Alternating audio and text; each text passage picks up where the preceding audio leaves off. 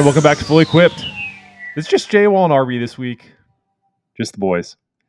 Everyone else I- on the road. I, I don't even know where Gene is. I feel like Gene is that delinquent parent who just like he's here and then he's gone, then he comes back again, then he leaves. So I, I don't know where he is. He's he's off somewhere. He's got he's like the guy with two families, and the other one's a robot. oh Gene. Where'd dad go? Yeah. He's out with the other one. Uncle Gene is Uncle Gene is gone, spending spending time with his other family, his robotic family. Um, yeah, and Chris is is doing fittings again. Big surprise there. So we'll get him back on the pod next week. Not a not a lot to talk about this week. There wasn't anything going on. I mean, Ryder Cup. No, Yeah, yeah. No, that listen. we always say that. Yeah, the, the Ryder Cup. I gotta say, so I'll I'll admit this. Uh, my wife, she's like the most Type A. She's in finance, like super smart. But she her her like guilty pleasure is the Real Housewives shows. RB's laughing. It, they're, they're terrible. I watch them sometimes because I just love I love the chaos, and I don't know if it's real or if it's if it's like just faked but it's pretty cool to watch sometimes. Anyway, I would say that last week at the Ryder Cup was the closest thing to Real Housewives that I've ever seen. It was it was spectacular. I mean, we could spend a whole pod. This is a gear pod, so we won't. But we could spend an entire pod breaking down what the hell happened last week. And that, I, I mean, a lot of it didn't even happen on the golf course, RB.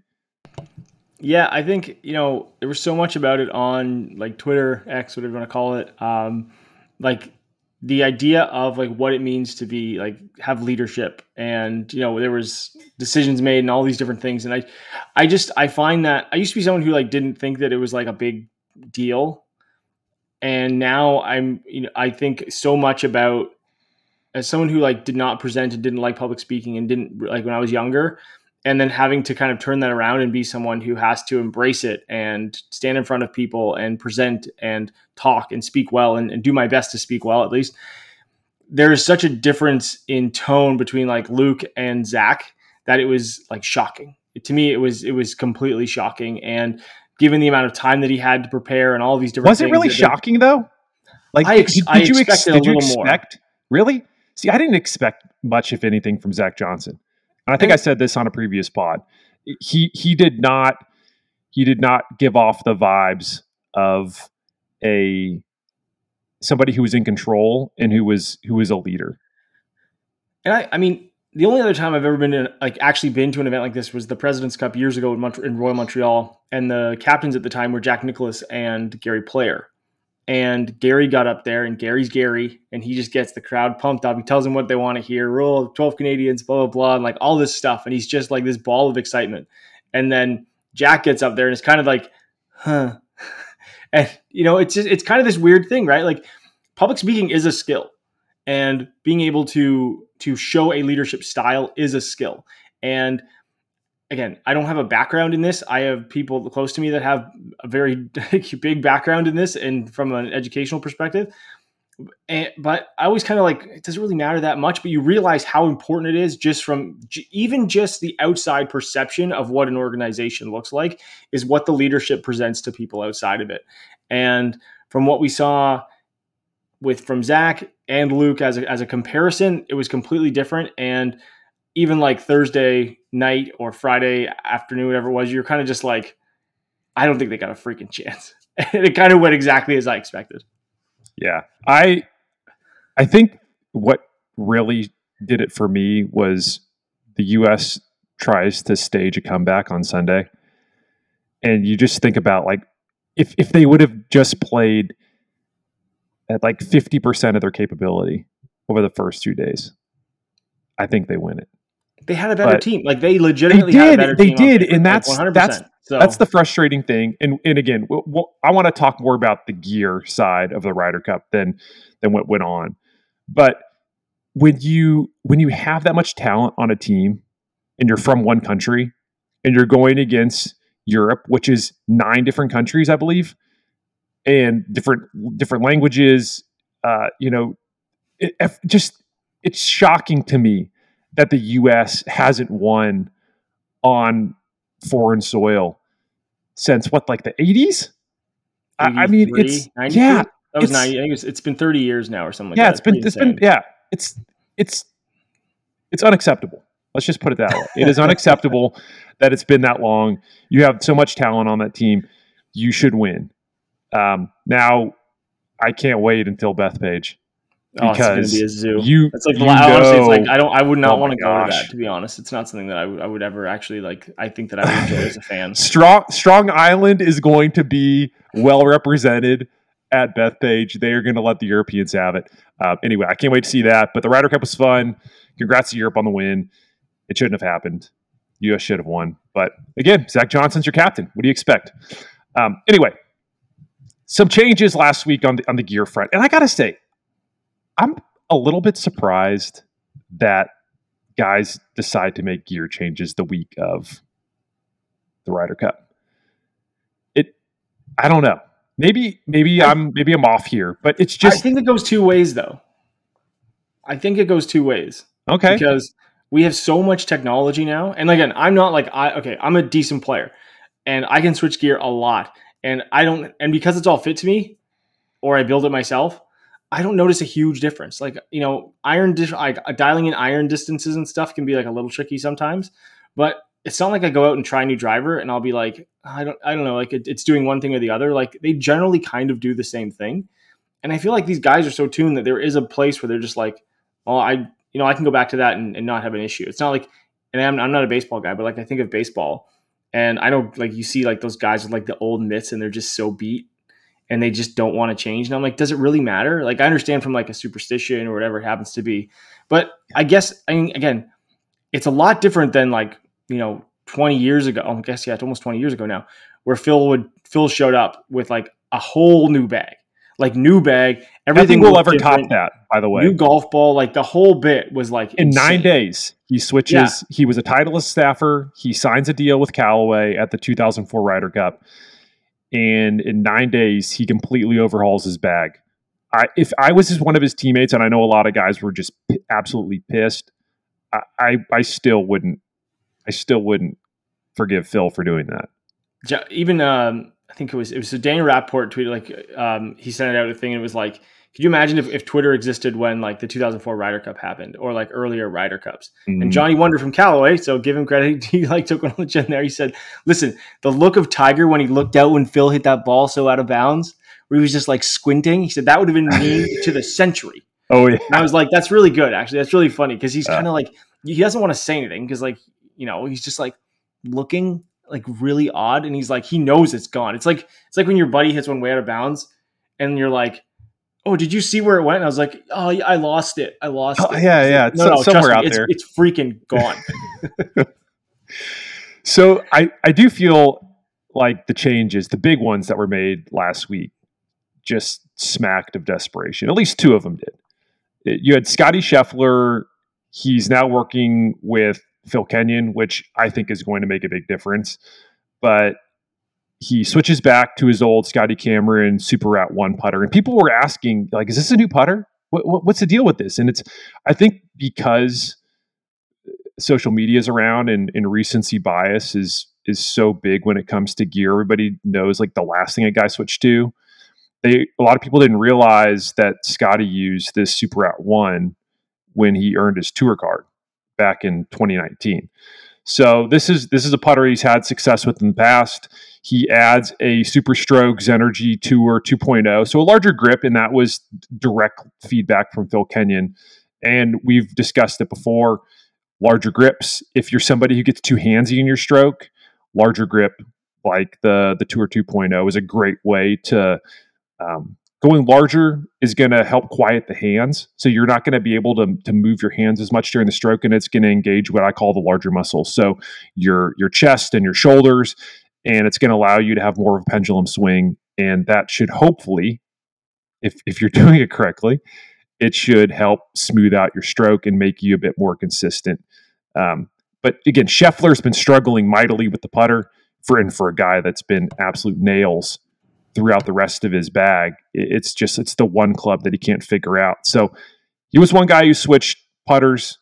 Um, again, I, I, felt felt like that was more of a desperation play. Morikawa kind of similar. And he was, was a weird one, RB, because he was already using um, an LA Golf graphite shaft, but through his work with his instructor, Stephen Sweeney, they decided to go to a, a lighter version, 20 grams lighter, which is that's a lot of weight to to shed from a putter shaft.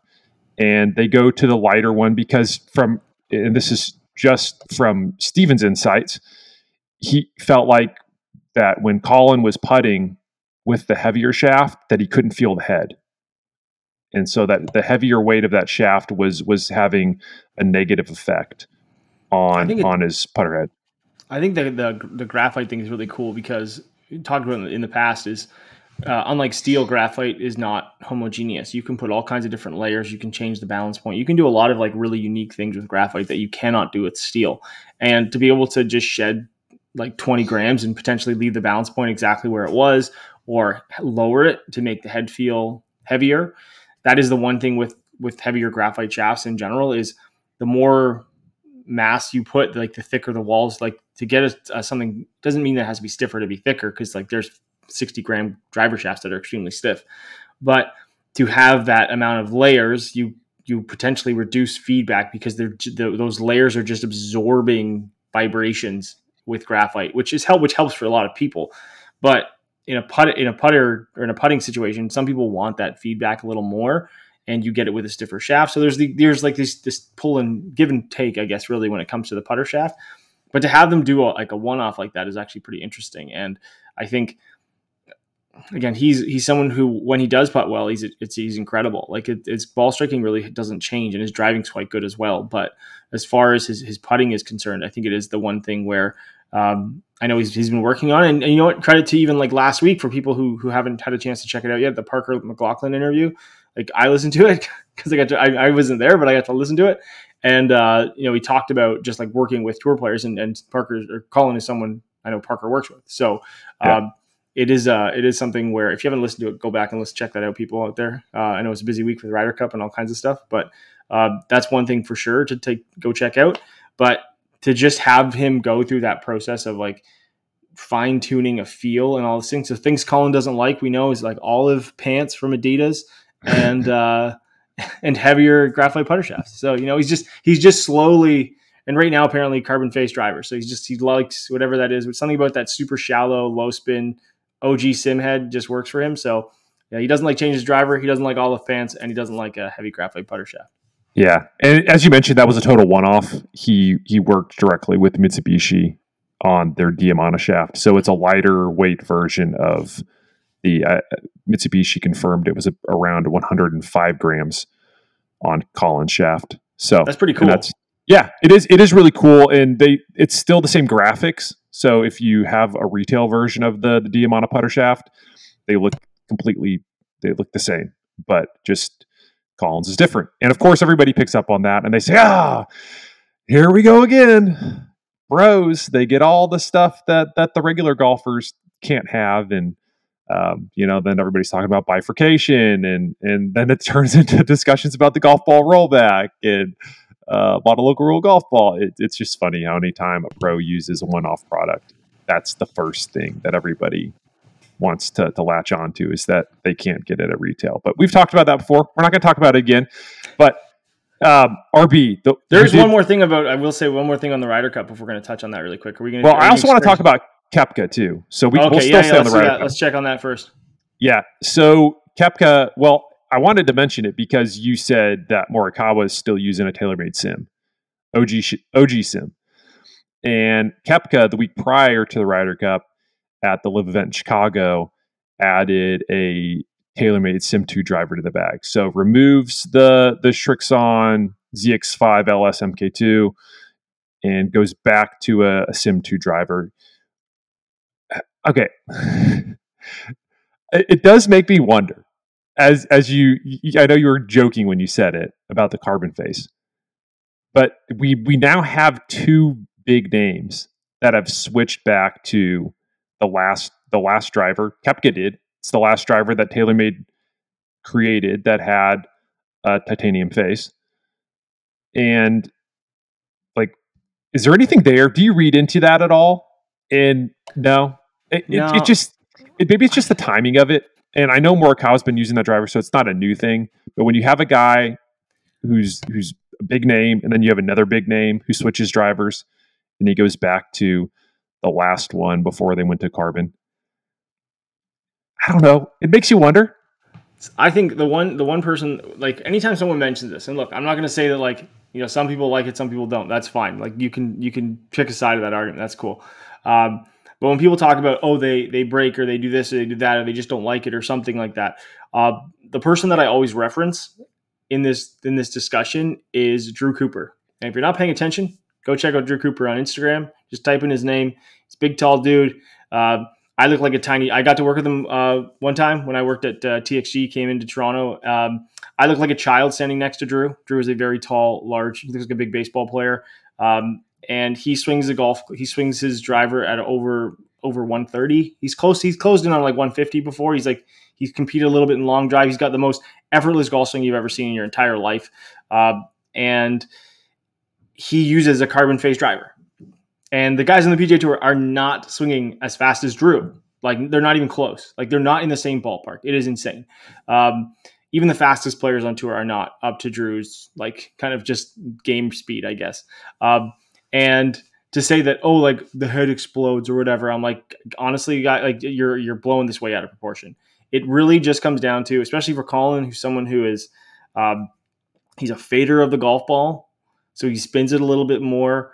Um, the sim just is extremely low spin and it just gives him the start line that he wants. Like that's all it really comes down to. It's just a fitting thing. And you know, when you're comfortable with something and the sim, the other thing with the sim and even the sim too, like they have a little different feel compared to other drivers that came before them and afterwards. Like I went out and I tried my, I still got an OG sim and I hit it compared to new product, including the, the carbon face driver. And I'm like, it feels firm. Like I, I mean, it performs, the numbers are great, but to me, the, the feeling is like, now that I've had something else, even though I did gain that driver, I'm like, ah, I just there's something about it. It just feels really firm, and I don't really necessarily prefer it.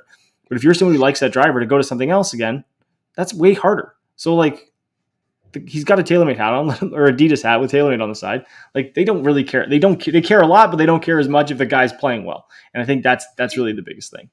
Yeah, and, if you look at the other guys in the last week at the Ryder Cup, I mean, Rory is still using I mean, he's using a stealthy driver, and he had the most points last week at the Ryder Cup. Who hit the, I mean, basically the deciding shot of the Ryder Cup?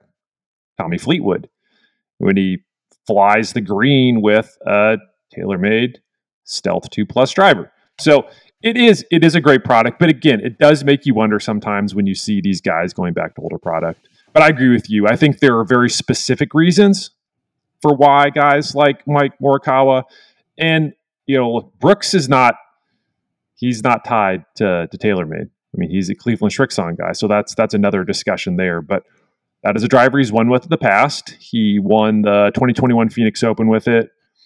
Uh, it's the second time in basically the the last year that he's used the TaylorMade driver. Before that, it was the M5 driver that he used to win a bunch of majors. Yeah. So yeah, there there are a lot of reasons why guys will switch back to old product, uh, especially when they've had again they've had success with it in the past. It's difficult to get away from that, especially when the driver in particular is is not going like it like they want it to. Uh, anyway, all right, a couple more things, and then we're going to get to this week's interview with Sal Syed, who's the uh, CEO and co-founder for Arccos. Lexi Thompson is going to be. Before we get to Lexi, I want to touch on one more thing from the Ryder Cup. Yes, really quickly. All right, yes. and that is you know we talk about all this gear that people change, but the one thing almost nobody changed going to the Ryder Cup was their grips because they had, and I believe we'll, we'll say this is an editorialization because I'm not 100 percent certain on everything on the exact number, but I believe that 11 out of 12 players on both teams played a um, a Golf Pride grip. So we had of the 24 players, 22 of those players in the Ryder Cup were using a Golf Pride grip, and Golf Pride is a proud supporter of Fully Equipped because Golf Pride knows that a grip isn't just a grip, it is the only connection that you have between you and your golf club. And that matters. We talk so much about fitting, and when you have the right texture, the right shape, the right taper, even, you know, it comes down sometimes even to the right weight when you are changing sizes and you're and you're going through that, that when you do have the right grip and you are comfortably gripping the golf club, not only do you swing it more confidently, but you swing it faster, which helps produce more distance. And along with that, you're able to play longer, practice longer because you have something that is more comfortable, which I think is always key, right? If you want to go play 36 holes, you want a comfy pair of shoes, you want to go play 36 holes, you better have some grips that are comfortable as well. And comfort, when it comes to comfortable grips, there's grips like the CPX and the CP2, which are softer options. The CPX is the softest performance grip Golf Pride has ever created and uses variable texture to help reduce vibration that go to your hands. Now, if you're someone who wants ultimate feedback, like a lot of players at the Ryder Cup last week, the MCC, the Z Grip, the Tour Velvet, those are all grips that offer all weather performance. They are a little bit firmer and they're going to give you the the traction that you're going to look for in the style that you want.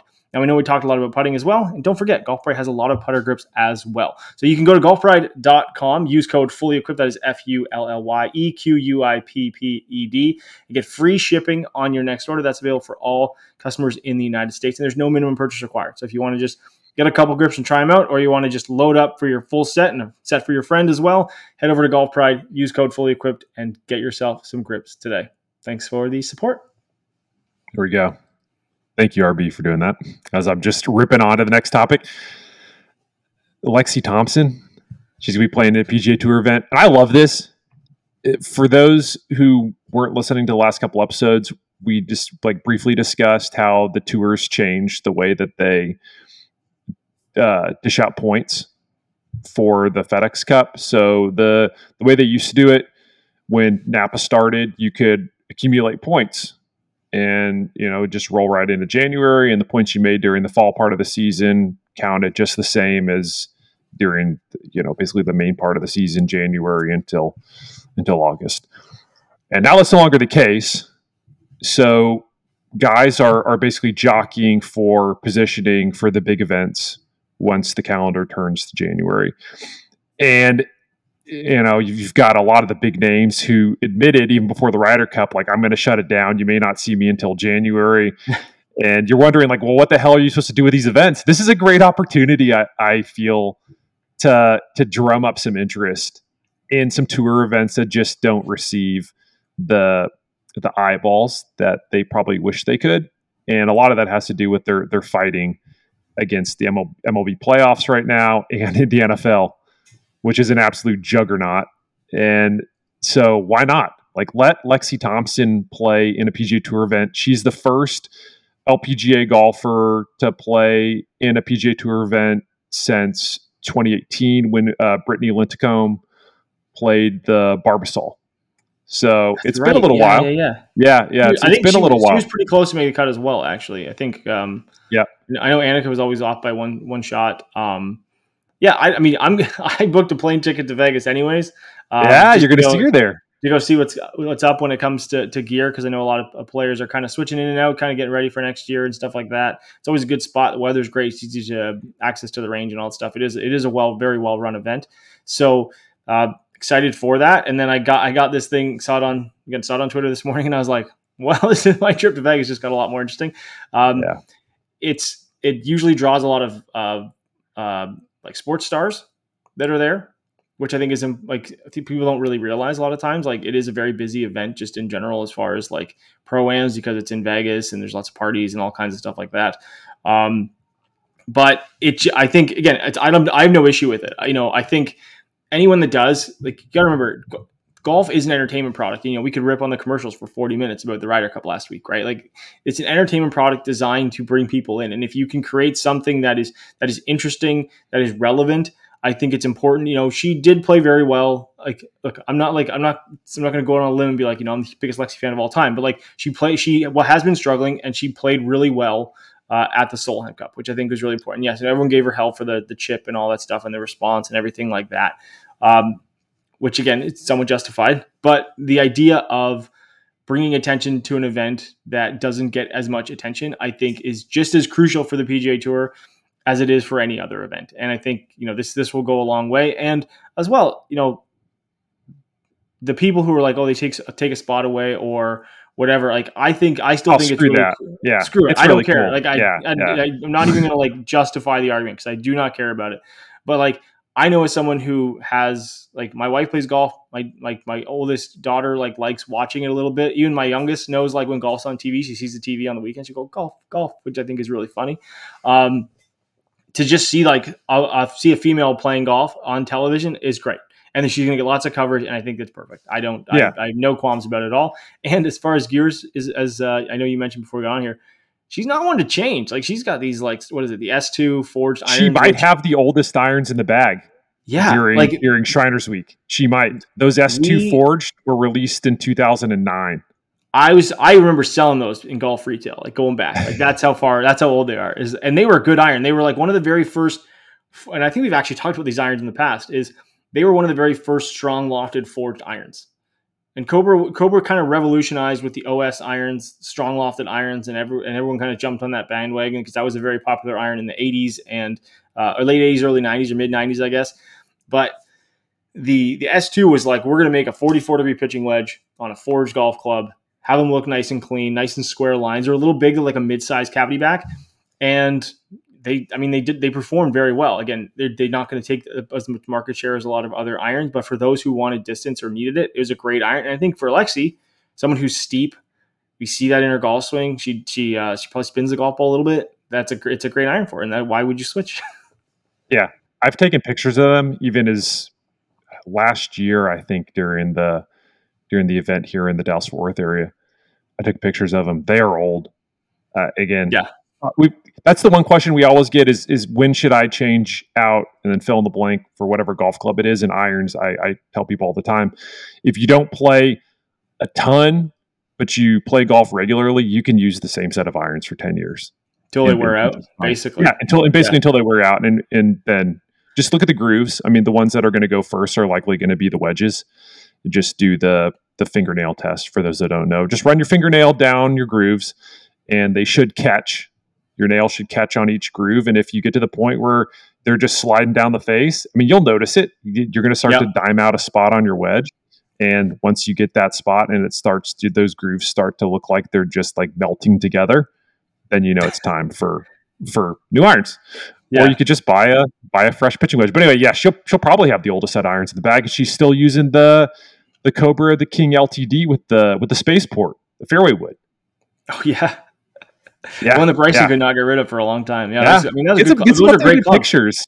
Yeah, get they did pictures, RB, when you're in, when, when you're in Vegas of her. I'm going to try. I'll, I'll, I'll, send them. I'll send the Cobra team a message and see if I can uh, get get a few minutes with just the golf bag. Um, yeah, I'm excited. I'm excited to see that. And I think actually funny. Shout out to like the I won't mention his name because I didn't say anything about it. But uh, you know, we talk about old irons. I actually just go check out my Instagram. Uh, I recently got rid of a set of Adam CMBs that I held very. I am shocked you got rid of those, dude. Someone asked me. Someone asked me if I was if I was willing to part with them. We uh, we discussed. We had a discussion about them, and I said, you know what, they they deserve to be used because he sent me a picture of his old ones and they were they were beat up, and I said, you know what, let, let them go to a new home. Let them find beautiful fairways to go go be used on. Um, and you know, I'm not. I look, I got a lot of gear and there's a lot of stuff that I'm never getting rid of. So hey, don't if I post a picture of something, it doesn't mean I'm selling it. Okay. Um, but you know it is there there are things when it's sometimes i'm just like you know what? It's okay to like have let it go. I got to own it. I got to hit golf clubs with it. And uh, that's a great example of like again a beautiful set of irons that uh, you know is going to get used at some point. And i think that's uh, it's probably better than sitting in the, underneath my bench at some at whatever. But uh, yeah you can use old irons forever. I get old sets. I get old sets i go out and play with all the time. So uh, if you got a set and you like them stick with them very briefly before we get to the interview there was a story, and it, it flew under the radar because it wasn't it wasn't something that happened here in the U.S. But Launch Technologies, uh, Launch Technologies company, which makes one fifth of the world's golf balls. Eh, for TaylorMade and Callaway and Bridgestone, uh, they have golf balls that are made there. They had a massive explosion at their plant over in Taiwan, and a lot of it had to do because they were they're doing things they, they shouldn't have been doing. So, uh, from the story that the AP wrote, the the limit that they're supposed to have on organic peroxides is 100 tons, and it's supposed to be stored in a separate warehouse. And these organic uh, peroxides are used to to help make the golf ball materials. They had 3,000 tons that's, of organic peroxides. Good. And not only did they have 3,000, which is just a little bit above the 100 ton limit, but all the material was being kept on the first floor of their factory building. It's, it almost reminds me of that. Um, I know it was out in the Middle East where that the the, the fertilizer plant like when and it like it, it it decimated like an entire neighborhood. Um, it's it's not good. I'm not condoning anything that like happened. Um, you know, it is it is a story as far as and people died. Like that's the thing. Like people died. Yeah, like, yeah. um, and so you know, and when when we talk about like visiting places here in North America, I, I mean, I'm in Canada. Like we've seen the Titleist ball plant before. Like it's amazing the way that like materials are stored. Like I've seen it. Like it's you know like the way that the mixers work for materials and they go into are basically the same grade as like medical equipment because of the materials that are going together, the, the processes, the the heat, all of these things to like actually create these polymers. It's not just like a tire, on, and I know tires on cars is very um, complicated as well, but all of those things that go together to actually make a golf ball and make the core, and make them colored, and do all these things. Um, people are serious about about safety, and it goes to show that like that you know it's not. Uh, I'm sure, and I'm sure again, same thing. I'm sure there's there's factories where you know there's big forging presses coming down with a lot of force. Uh, it's not a it's not a safe place to work necessarily. People can be safety and there's safety equipment and everything, but it's not necessarily a, a safe place all the time to be around. Um, and, but you know, it's from a from a business perspective to know that you know the the entire share of golf balls manufacturing went from 100% to 80% overnight. Um, this could put a, a, I mean, they already bought the materials. The materials are there, but they're gone now. But um, to think that what that means for people have asked about, you know, what does it mean for supply chain for certain companies? They made golf balls for Topgolf, right? Like they embedded the chips in Topgolf and did all that stuff. So it is it is an interesting one. I think it's it's uh like we're to see just like there was you know counterfeit crackdowns on counterfeiting in the early 2000s when it was it seemed like it was rampant uh, over in Asia. I think you know, in Launch Technologies was find a bunch. The AP store AP had a bunch of stories of like air quality, consumer or not consumer, customer or customer, um, employee safety that they were not following as far as guidelines for all kinds of different things, um, which they had been fined for. So I think for a lot of companies, like this is a little bit of a wake up call as far as you know who you work with and, and who you're what you're paying for and all these different things because it's gonna it's gonna create a dent for sure. And i think just not just from a you know not from a, a, a business perspective but from an actual industry perspective which i think is, is a good thing. Yeah. It's gonna it's gonna increase I, I would think it would increase the price of golf balls at least for some of these models. And that was the one question people wanted to know is, is which which golf balls were included? I if you're somebody who plays the the higher end stuff, I don't think you need to worry about it. You know, Titleist wasn't on this list. Titleist makes their golf balls in Massachusetts.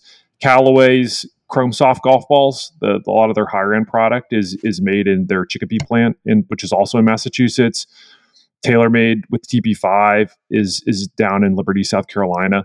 So, and you know, Bridgestone, same deal. A lot of their a lot of their really high end, their higher end golf balls, premium balls are are made there yeah, I think like, yeah, Bridgestone and Srixon is all out of uh, I believe a lot of stuff is out of Japan.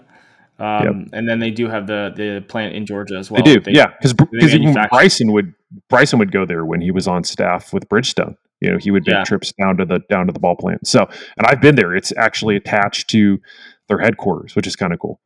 Like the tire headquarters? No, the one the the Bridgestone, the golf ball in in Covington.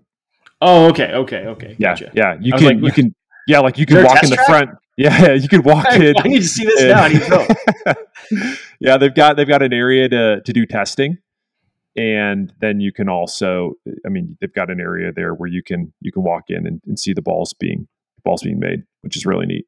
Anyway, it's unfortunate, but it's you know it's kind of where we are now, and it's going to affect the the golf ball supply chain. I agree with you. I think we're going to start to see more counterfeit golf balls, which is really unfortunate. Anyway, all right. Well, let's get into this week's interview. As I mentioned, we have Sal Syed. He is the CEO and co-founder of Arccos. Been trying to get Sal on for for a hot minute, and finally had a chance to interview RB and I.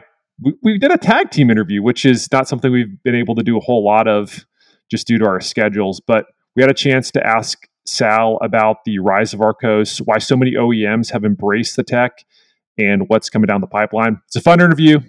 Enjoy it. One of the best things to come out of this incredible rise in technology that we've seen throughout the golf space in the last decade plus would be the massive changes to the way golfers track the shots and consume data from the rounds. And it's not a stretch to say that our next guest was at the forefront of this seismic shift. That would be Arccos CEO and co-founder Sal Syed. Sal, welcome to Fully Equipped, Jonathan. and thanks for joining us today. Ryan, Jonathan, thank you so much. Thank you for having me. So, so let's start off with a little bit of a of a get to know you. For for those who might not know Arccos's background, can you offer up a brief overview of how the company got started? Sure. Um, so I would start with maybe my background. I I loved golf growing up. Uh, passionate golfer, even though I played college tennis. I'd say my uh, first love outside of human beings. I, I, keep my wife and daughter out of it. It was golf, and uh, and then when I was going to business school at Yale, um, along with a couple founders, co-founders. So it was like three of us were co-founders. Uh, we came up with um, this, you know, thought where, as we were golfing, it was clear like nobody was really understanding why we're shooting a certain score. Like when you shoot a 74 or an 84 or 94 or 104, nobody could tell me what the difference between those scores is. Why what happens when you go when we improve by 10 shots? It's not just you became a better putter all of a sudden. What's that difference? And nobody was quantifying it. And i said that was kind of like maybe the germ of the idea. And and then um, I, I started personally um, tracking my data manually. And um, i was recording how many putts i took how many fairways i hit. Um, that that was the only thing I would track manually, and I wasn't improving. Uh, my game wasn't getting better, and it made me like you know with my data background, I realized you know there's while I'm recording the data, I didn't know if I was recording the right data. Because um, you can record the wrong data, analyze the wrong data, and get the wrong conclusions, and that's what I was doing honestly to start. Um, I was recording how many putts I had, and I had would have invariably like 36, 38, 40 putts, and I thought putting was my problem. Um, and then as Arccos started evolving, uh, as we started realizing, you know, like we, we those are maybe um, stats that are too simple to record that don't give you the answer. We should record the location of every shot you hit, and maybe there'll be insights based on that. Because uh, so, with intuition, we can say like a two putt from two feet is bad, but a two feet putt from hundred feet is pretty awesome. Um, and if you're just recording a number of putts it doesn't like the two two putt will look like a two putt when they're not all the same. So that was kind of maybe like the first intuition that got us to you know we got to track in more detail what's actually happening on the golf course to get to the right answers um, well i mean i've said a lot i'll stop but I'll, i can keep going if you want me to. Well uh, the next question for you was i know that there are other shot tracking devices out there but but what separates your tech from from the others in the marketplace? I think, um, in my opinion, it's maybe the separation is the fact um, that everybody at Arccos is passionate about golf and technology. Um, so we build stuff that we know is helping ourselves. A very, it's a very authentic golf culture, and I believe that is a separator and a differentiator for us, which shows in the product. So, like, what does that do? Like, why? people like that, why do they make a difference in the product? It's because we build products that we know real golfers will use and it will really help you get better. And so I would say our differentiators as a result of that culture are we provide the best um, system out there to automatically capture your shots. It's the most seamless, most advanced shot recording system, but we're also the most advanced um, data analysis system. So once we record those shots, because we've recorded 750 million shots, we're able to create benchmarks and really analyze this data correctly. We've spent a lot of time and a lot of effort and um, I would say a lot of money into making sure the analysis is done correctly. And so what we can uniquely do is not only capture the most seamlessly, but also analyze in the most depth and the most detail to give you actual things that you need to work on based on real data and real analysis. So I'd say those are two at a high level huge differentiators for us. Now, uh, I guess the next from that differentiation perspective, like you talked about, you know, right, right from the get go, tracking putts is something where you know it's it's not super functional. right? Like you know, as you said, and I like that idea. That a two putt from 100 feet is fantastic. Two two putt from two feet, not so good. Yeah. Um, but how do you feel that you can offer and how it's how how the data is improving even more now as as you're you have all these shots mm-hmm. over 750 million shots yeah to help golfers del- and deliver even more specific information to help them improve because i know for myself as a user of the system like as the data has gotten more specific to my game i can go out and say okay like you know my approach on par fours stinks par fives i, I don't struggle mm-hmm. with. And why is mm-hmm. that right? So how do you feel that the data is getting even more specific yeah i mean it's a great help question. target golfers? Yeah great question. So i'll say a few things. One um, we're in the first inning of where this data is going to lead us.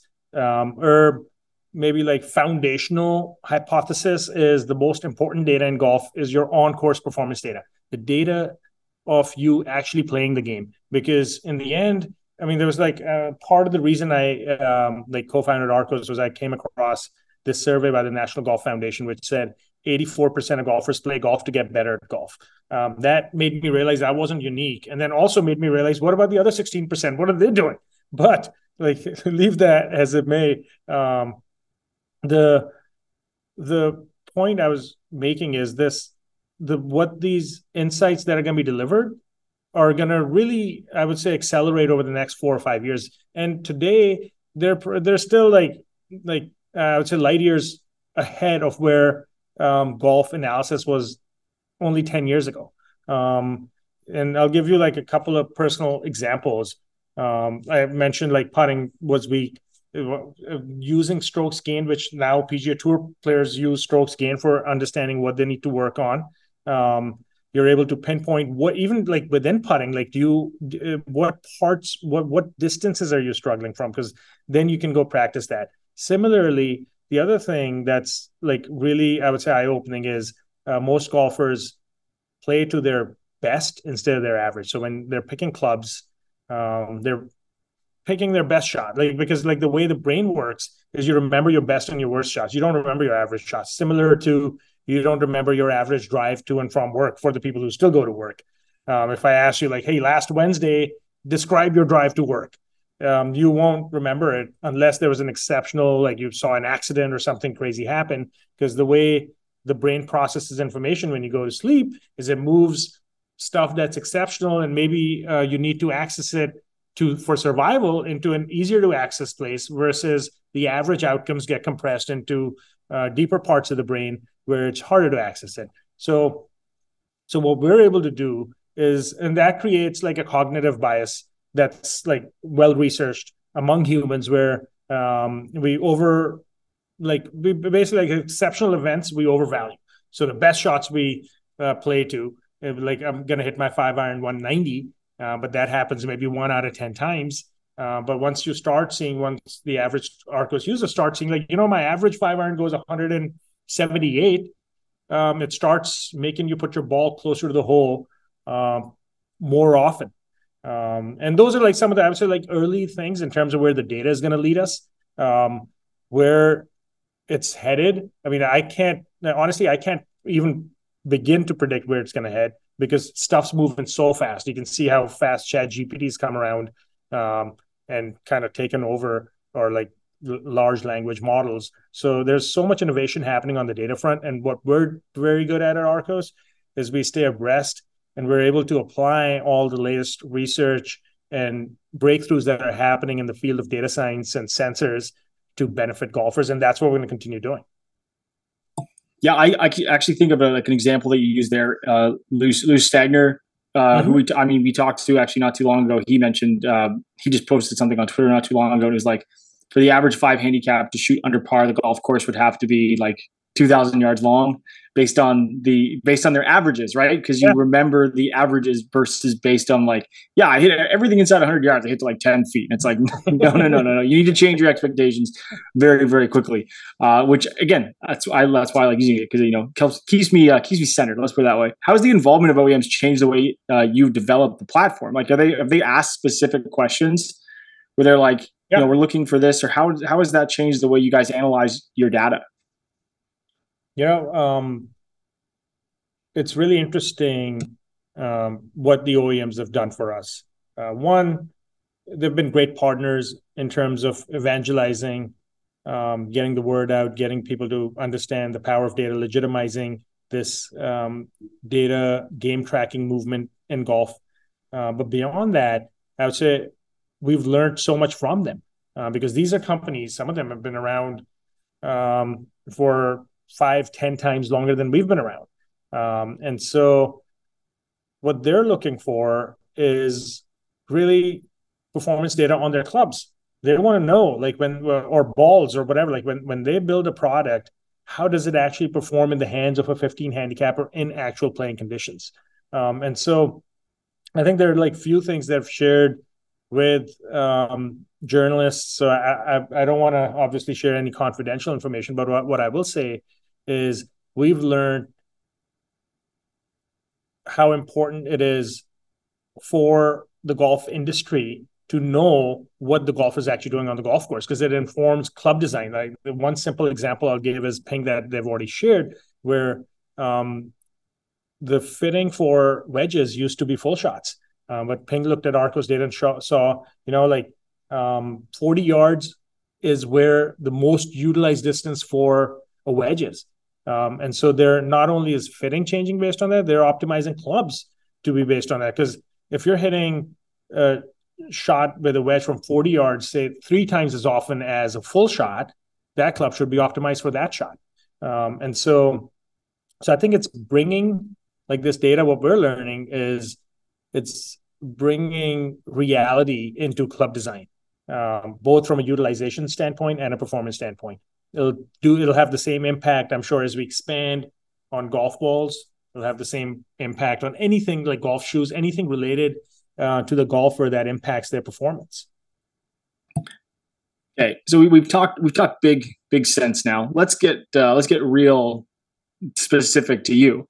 Yeah sure. um, do, do you have your own example of where you've been able to utilize data going from you know even before when you started just you know you tracked your putts you tracked your greens hit you weren't really on like there wasn't really anything to gain. Now that you have access to this data, how have you seen like a specific, have you seen a specific improvement in, in your golf game? You were like, you know, yeah. I look back at so many rounds and like this helped me. Absolutely. I mean, I, I would say just starting off, like I'll say I've gone from like a seven handicap when I started to like a plus two. Uh, but maybe like I'm not saying that people shouldn't take lessons. I've only taken three over that time frame. Um, and that, that that's just because I'm somewhat busy running this company and stuff, and I haven't had the time. But I do want to take more lessons to get even better. So I'm not saying that you shouldn't. Uh, I'm saying I've been able to improve simply based on this data and a couple of really expert lessons. And the insights that I found very early on, the first insight that I found was I was spending a lot of time because I was looking at my number of putts per round, and I was spending a lot of time and wasting a lot of time practicing putting. Um, and once I saw, once we launched strokes gained for your entire um, game, I saw it was actually my approach game that was costing me strokes. Um, and I was missing more right way more often than I thought I was. Um, and so I started working on my approach game and actually started working at realize just the realization I missed right and potentially aiming a little bit more left than where I thought. Those things helped me immediately. Um, and over time, like this, uh, so that was one example. I also know like which driver, which putter is best for me because I've I know from a strokes gain standpoint which putter helps me gain more strokes, which driver helps me gain more strokes. So my bag's optimized based on my on-course performance. Um, and then in addition to that, um, what I've realized and what a lot of Arccos users realize is your golf game isn't static. Um, just like your life, everything is changing. Like you're getting older every single second um, your life circumstances are changing from hanging out in Norwalk as a single guy to having three kids. Um, eh, there's changes going on, and those are reflected. Your emotional state's changing, your mental state's changing, your physical state's changing. That's reflected um, in your golf game. And so, understanding what parts of your game are actually getting worse, sooner you realize that, the sooner you can address it, and uh, the lesser of a problem it is to solve. And that's what Arccos is able to help me do. Is when I go like I, I'll generally have like say 15 minutes before the round. I look at my last three rounds and where am I actually losing strokes, and those are the only things I'll practice or work on to get on the course, which helps me maybe offset. Like I mean, maybe the general variance in golf is bigger and like this helps me smooth it out and also puts me on a trajectory where i know that i'm spending time working on my weaknesses and honestly that that's helped me win like my club championship over here at tamarack country club. Um, i won it in 2021 i also won the medal play championship so we have a match play and a medal play. Um, i was able to win both of them against d1 college golfers and i never thought i could do that. I, never thought like i had that in me. Uh, but data uh, certainly there's zero percent chance that it will happen without the power of Arccos data. Um, and I hope to play um, in a USGA like mid am or some a USGA championship uh, one day in my life. So that's my next goal. Nice job whipping those young kids' butts, by the way. I was going to bring up his his his hardware, but I'm glad I'm glad he did. Yeah, there's there he's he's got a plus handicap, but he's he's also winning with a plus handicap.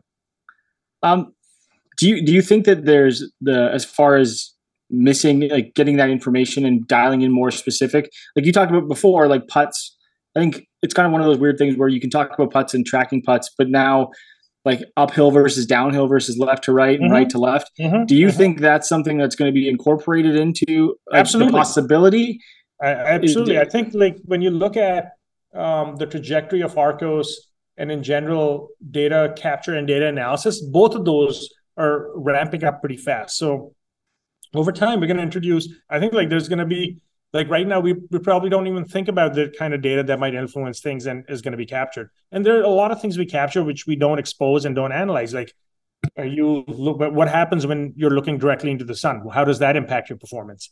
Um, uh, but i think when you look at the trajectory like health data is going to be incorporated um, whether it's through healthkit or whoop or whatever i, I can just see that happening.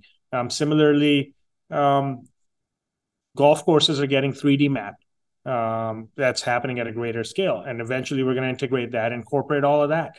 Um, so, um, so I think what you're saying is a no-brainer. I don't know when it will happen, but there is no doubt in my mind that that will happen, and th- that will give deeper and deeper insights. Like, okay, you miss short putts that are left to right breaking downhillers. And by the way, those are probably harder, and strokes gain is going to adjust based on that. So I think the analysis and the insights are going to get deeper and deeper and deeper as time progresses. And our job is, and with this round of latest round of financing that we've done, um, I believe it's going to accelerate all of this so that golfers across the world can get access to those insights sooner than they would have otherwise had.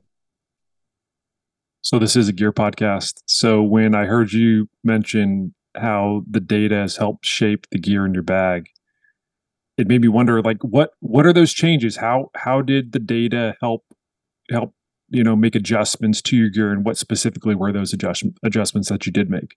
Sure. So i'll talk about a couple of specific examples. Um, i had two drivers uh, i won't name brands but um, i had two drivers one newer one one older one and um, the newer one performed better in the simulator. Uh, but when I was going out on the golf course, um, those results weren't being replicated. I was actually having what was happening was my um, distance was actually longer with the new one on the good hits, but on the miss hits, it was really bad. Um, and um, so that was like eye opening. And then I went and got fitted for another driver that wasn't as long, but the miss hits were at least uh, on the surface less forgiving. And I saw then I was able to do a proper analysis. I was actually able to compare for each one of the drivers. Now I have three. Then I have three drivers: my old one, new one, and a new new one. And I saw like my strokes gained on the new new one was three quarters, like points. I'm gaining 0.7 strokes better, like more than the other two drivers. Uh, in fact, my second new driver that I had, which with mishits were bad, was costing me. It was worse while it was longer. It was worse for me from a scoring standpoint than my previous driver.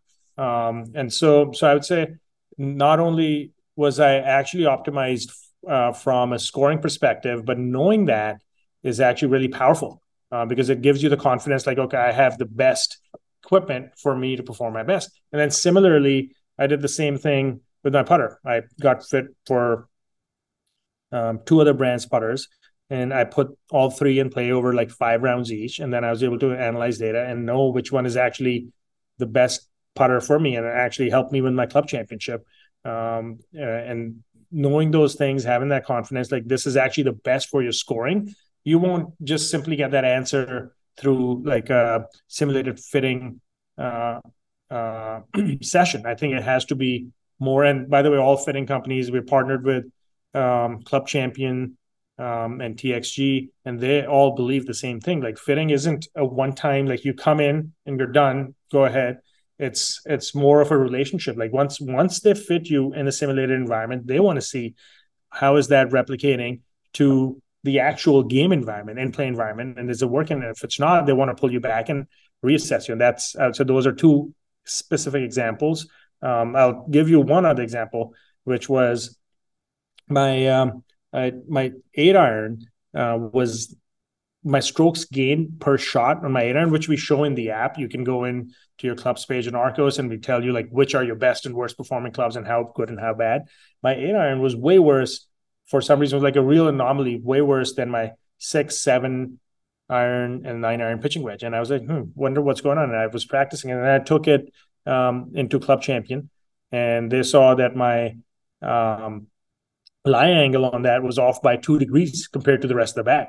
And I would I, that blew my mind because I never even thought like that something like that could be off. But turns out when you keep your clubs in the trunk of your car and it's winter and then it's summer and then you're hitting so many balls off mats on the range and things like that. Those are impacts that can move stuff around. And I learned at that point, like the PGA Tour pros actually get their loft and lie angles checked essentially every week because they can see a half a degree movement. And um, and so like data showed me here's one club that's slightly off, got it fixed, got but that was really, really interesting. Those are like then those kinds of examples keep happening.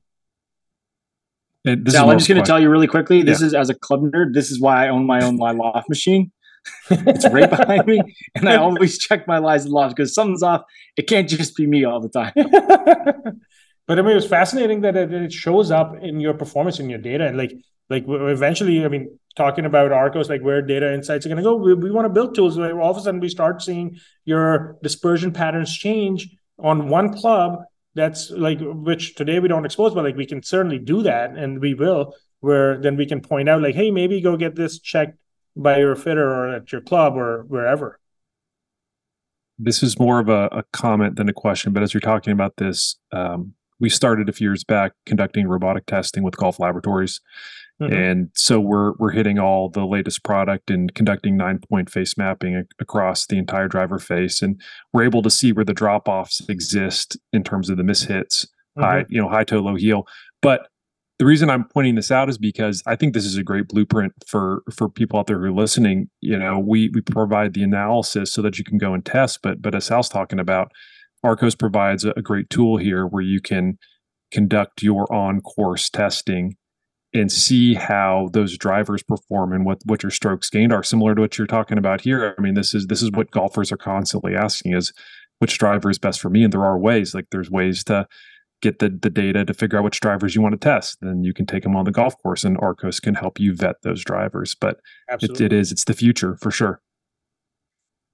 So I, I want to talk a little bit about the the tour side. How many guys out on tour are are currently using Arccos to kind of help shape their game? So currently, we don't sponsor any players. Uh, but with the PGA Tour partnership, uh, it's not to say that things will not change. I've seen um, and heard of players using it. Like I've seen it on TV with sensors in the U.S. Open, uh, but obviously that's something because we don't have uh, a partnership with anybody uh, formally, so I can't share names and take credit. Gotcha. Um, so you just finished another round of strategic funding, and the the names that I see on this list are are all the heavy hitters. Uh, the PGA Tour, Ping, TaylorMade, Cobra Puma, Topgolf Callaway. It makes me wonder what does the future of Arccos look like with with these brands backing your technology? Yeah, I mean it is it is a unique moment in um, golf's history where like all these huge brands and names, like literally, I would say the biggest brands in golf have gotten behind a technology um, anywhere, like let alone Arccos. So so it is like it is very exciting and energizing for us as a team that this is happening, um, and it does like I would say like it does two things. One, it sends a message um, to the industry, to everybody, to golfers um, on the importance of on course data capture, game tracking. How, what, why is it so important? Why are these brands investing in us, partnering with us? Because everybody understands the power of this data. So I think it elevates our vision or mission or purpose. Um, and that's really important. And what, what does it mean for Arccos? Uh, our business, like these are these are our partners. The, these are the people that we're working together to build Arccos bigger with. Um, so I think it it's, it's just a great thing. It's we're very fortunate. We're very lucky uh, that our partners are investing in us, and it further aligns. Um, I would say our incentives or um, values or mission or vision, like the path that we're going on. Um, and I think what it serves to do is, as I said earlier, like accelerate all the things, all the tools, all the benefits we can bring to the average golfer out there. So there's been a lot of collaboration between Arccos and and a lot of the major OEMs that I just mentioned. But what about possible collaboration with the tour in the future? Is that something that you could could see happening down the road? Yeah, I think I think there's going to be a lot of cool things that are going to happen because when you look at it, I mean, um, on the surface, the PGA Tour really started tracking like game tracking with ShotLink in 2003, well before anybody ever knew like what this would result in. Um, and so, in a sense, um, this is now, now the PGA Tour is expanding that from the top 150, 200 golfers in the world to like the opportunity being there for 60, 70 million golfers that are out there in the world to be able to track their data and the form and the shape that this partnership is going to take. I mean, it's it's going to be really interesting.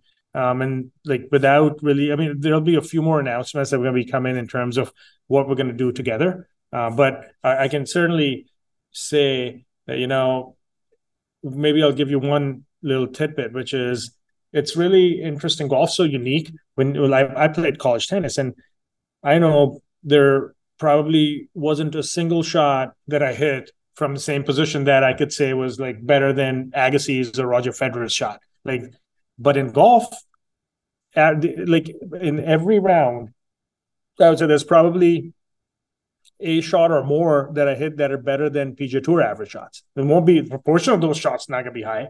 So how cool will it be that if if we start sharing and emphasizing those positive moments where like somebody has like hits a great shot and we can tell them like, hey, that's a top 10% PGA Tour shot, things like that. So golf's unique in that um, we have these amazing moments of brilliance that are as good as some of the best human beings on the planet. Um, and so, like, starting to expose some of that, being able to also then compare yourself to PGA Tour pros and understand how much better they are than you on average, not in any given shot, uh, is also remarkable. So I think like that perspective will also be good for the fan and the golfer. Start helping manage expectations a little bit better, as you're talking about, as Lou Stagner talks about.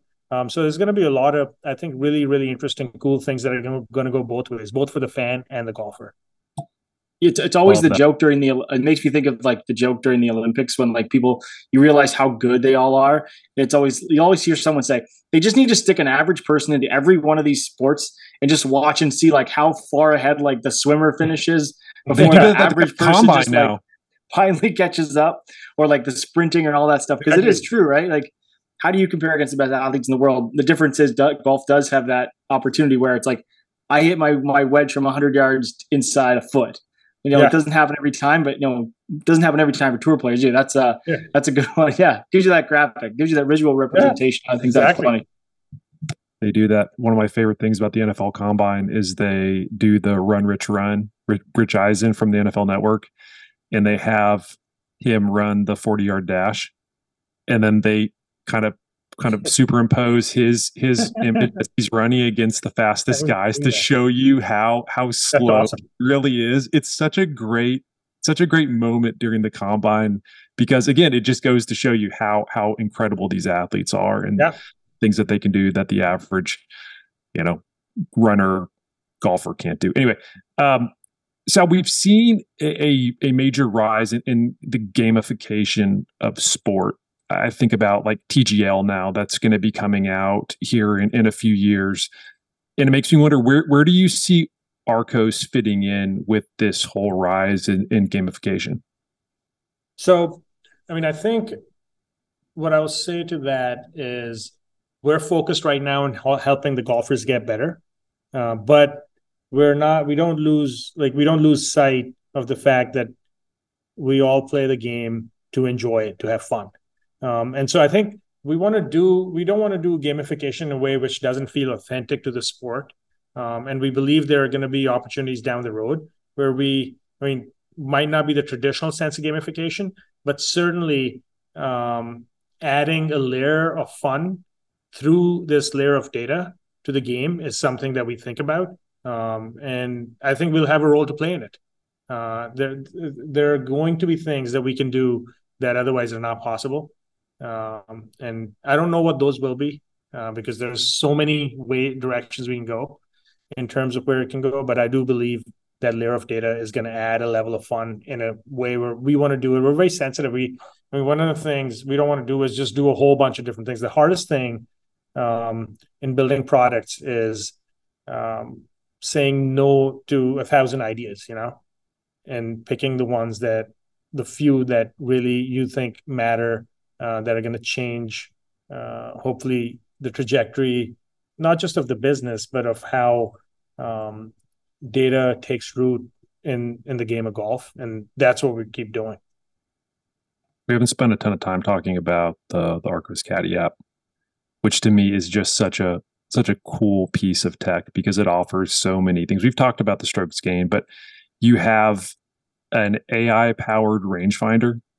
You also have the smart club distances, which I love because golfers, if you ask them how far they hit their, you know, five iron or their seven iron, this this really gives them like an accurate number for what they they truly hit these. But I want to know for for you, which which of these features is your favorite in in the Arccos Caddy app?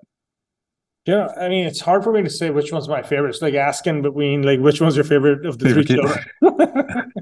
so I I find like we will only, in my opinion, we'll only put things in the app if we truly believe that they i mean that they're like we'll treat them like our children like they, these are the most important things to be there um, and so i really can't pick any one of them i will say they're all equally important but they serve different purposes when i get a new set of clubs say a new set of irons that i probably get it every three years um, and as my um, health changes, as my swing changes, like I really need to know where where my uh, what my distances are. So I would say that's really important from that perspective.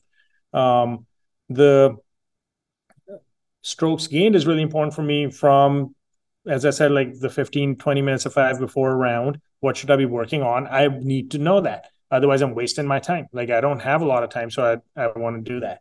And then as I'm playing, um, I'm using the AI caddy the rangefinder to understand the effect of wind, you understand the effect of elevation change. I really like it's hard to play without it. Um, and in fact, so we have two uh, modes um, in Arccos. One is tournament mode, one is non-tournament mode, uh, which is non-USGA conforming US. Like think of it as slope versus not slope in the laser rangefinder. And the slope mode, which I'll play a lot on, is almost like a training ground for my tournaments. Uh, so I start understanding like when the wind is seven miles an hour and it's 30 feet downhill shot and wind's like at this angle, like what's the impact having? Like that's you start learning. Uh, and that's extremely important. In fact, for my tournament rounds, I'll plan because I'll like I can look at the app and start the round in advance and I can understand like what are the adjustments so I can note them down beforehand. I'm actually like I want to convince the USGA to allow it because like the top players in the world they have access to all that information while it might not be in an app real time. Um, they have people who've done all that work for them. Um, I actually, uh, it, should be uh, slope and all that, in my opinion, should be allowed in actual tournament competition.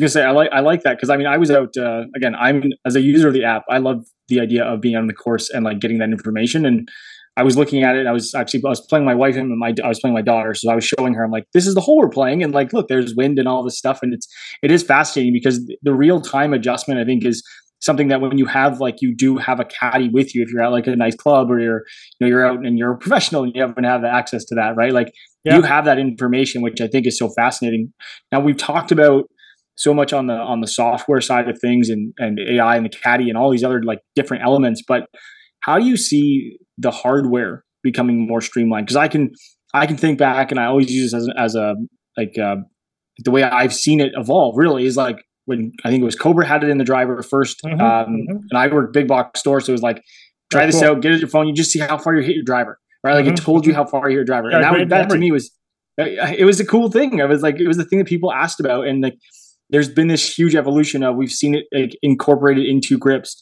We have the sensors that screw in. So if you're a gear nut and you change your seven iron or you change your three wood, you can go and mm-hmm. do all that tracking quite easily.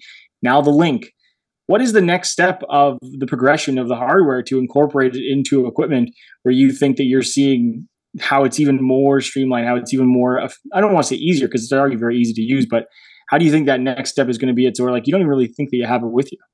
Yeah, I mean, I, I like maybe I'll say one. We will be making a few hardware related announcements over the next couple months, so I don't want to steal the thunder on that. My marketing team is going to be really upset with me if I do that. But uh, like I, I will say, you know, um, right now, based on um, the USGA um, rules and regulations, uh, we can only put uh, an accelerometer into the sensor, and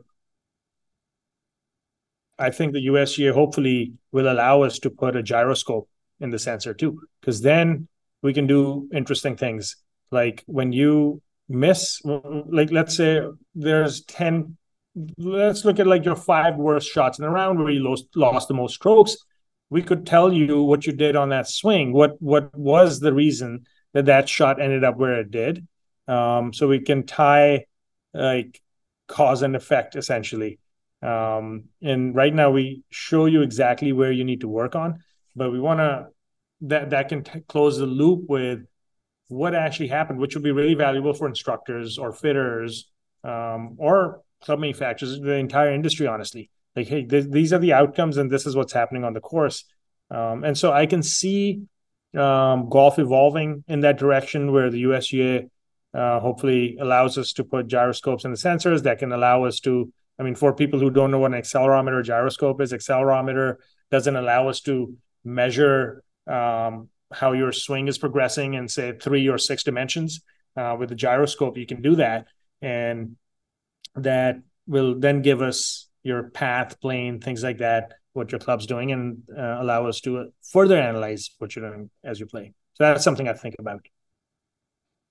See, we always think about how like the USGA conforming list shows golf clubs, but I can only imagine like the tech side and the conversations that are that evolve from wanting to create just just more information for the end user, right? Because that's really yeah. what it comes down to. Is it's less so about the you know gaining an advantage just on a single shot. It's more about after the fact. How can we learn? How can we understand? And how can we improve? Because to your and I think it's a great point. Like you talked about how you haven't had too many like organized lessons in the last number of years, but you've seen improvement just by using information. And I think for golfers, and you know, I'll plug something I wrote about like like a couple weeks ago at golf.com was like, I play less golf now than ever. And I was like, how do I suck less now than I did before? Mm-hmm. And part of it is data, but also it's, you know, understanding all these different elements of, you know, where do I lose shots? How do You're I more you know, efficient? How do yeah, I with your time? Yeah. Be more efficient, basically, right? Like, you know, if, if you if you're cooking meals, it's much easier if you just buy the chopped vegetables and buy the vegetables that you got to cut up yourself, right? Yeah. Now, in this case, I just, you know, when I go play golf, I need, I need to have chopped vegetables ready because exactly I don't have right. the time to do all the chopping before. But I want to be able to cook that meal that still tastes good at the end of the day, and that just means for me, it's shooting a lower score. Um, but that's Great it. That's it. That's all I got for questions. Uh, Jonathan, do you have anything else? No. This was a lot of fun, Sal. Uh, I'm pretty sure we could we could go for another hour, but I'm going to let you get back to to overseeing all of the uh, the work that's being done at your your home course at Tamarack Country Club. Uh, we're going through a master plan restoration. Very excited about that. So yeah, it was really exciting to have you on the pod. Thanks again for taking the time, and a, and congrats again on all the success that Arccos has had in in less than a decade. It's it's truly incredible. Thank you, thank you, Jonathan and Brian, for having me. It was great chatting with you guys. Take care. And thanks again to Sal for the time. That'll do it for episode 210 of Fully Equipped. If you want more gear goodness, check us out on the social channels. We are at fully underscore equipped on Twitter, X, whatever you want to call it, and at fully equipped golf on Instagram. Thanks as always for listening. The whole crew will be back next week.